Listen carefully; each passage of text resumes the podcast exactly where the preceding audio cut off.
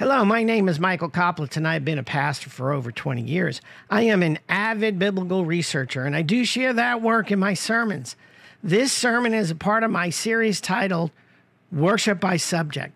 Every passage of the Bible has a message to it. You may want to pull out your Bible and follow along. I do use the New American Standard 1995 Bible translation. However, any Bible you have will do. So let's come together to hear the word of the Lord and the message from that reading. this message is from John chapter 4, 43 to 54, and is titled Choosing a Church. So let's get started.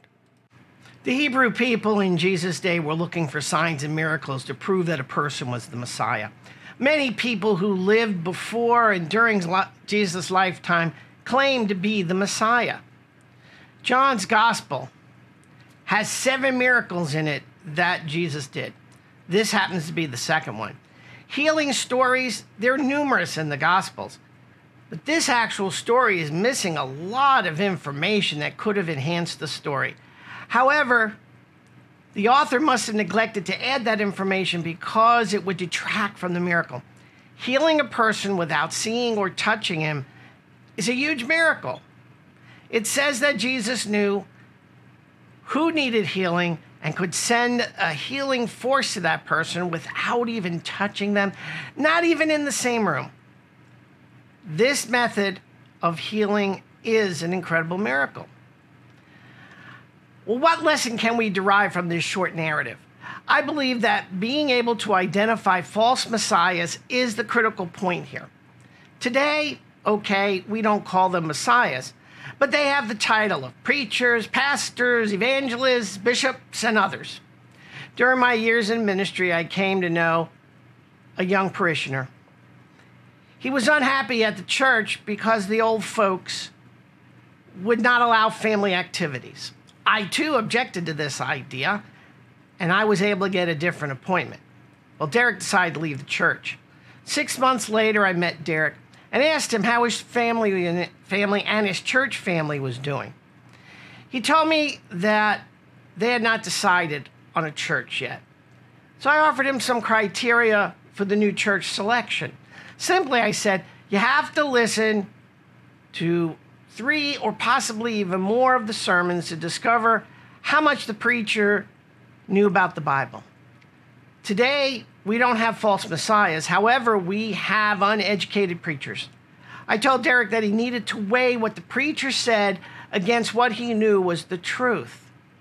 At the beginning of my ministry journey, my lovely bride and I went to United Methodist Church.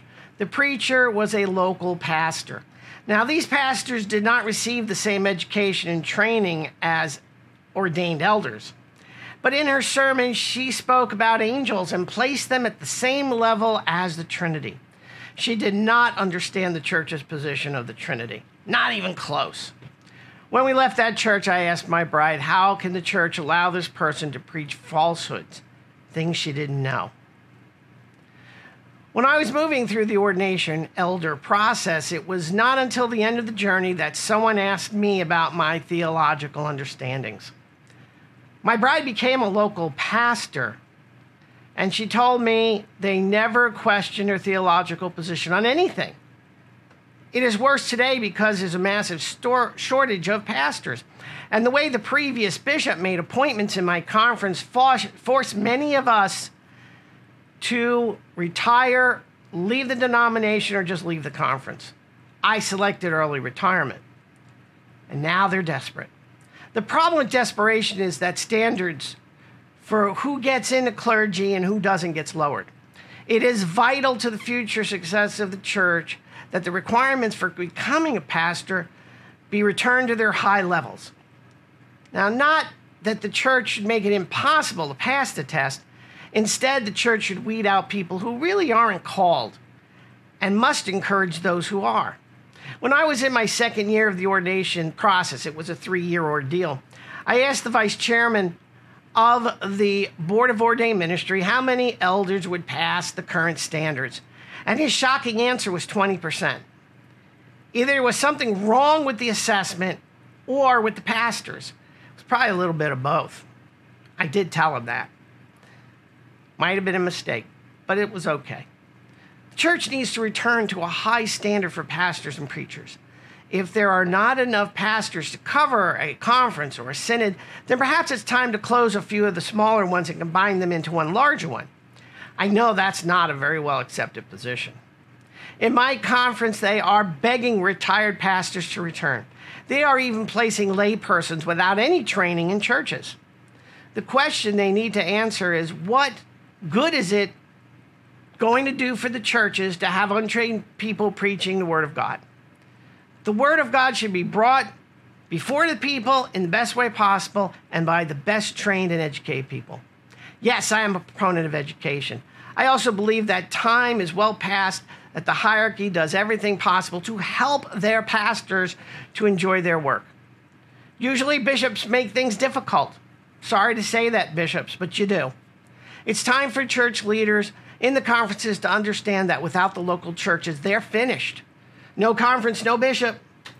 You can't have a conference with no churches in it. This applies to all churches, small, yes, medium, and yes, large churches. Now, in my Doctor of Ministry work, I examined the finances of my conference, and I discovered that 50% of the churches contributed 33% of the budget. The sitting bishop said that small churches did not matter anymore. And as a member of the conference financial committee, I can say to you that the conference would financially collapse if all the small churches were closed. Okay, the bottom line is that when you go to choose a church to become a member of, you need to listen to at least three sermons. Then you must research to ensure that this new preacher of yours understands the Bible and the fundamental theolo- theology of Christianity. The sermon is an important component of the worship celebration. This is where 90% of Christians learn anything about the scripture and Jesus' day. I pray that you will find a church or you will find a well and a well, I should say, and a well educated clergy person can help you find one. God bless you for listening to this message, and as always, shalom.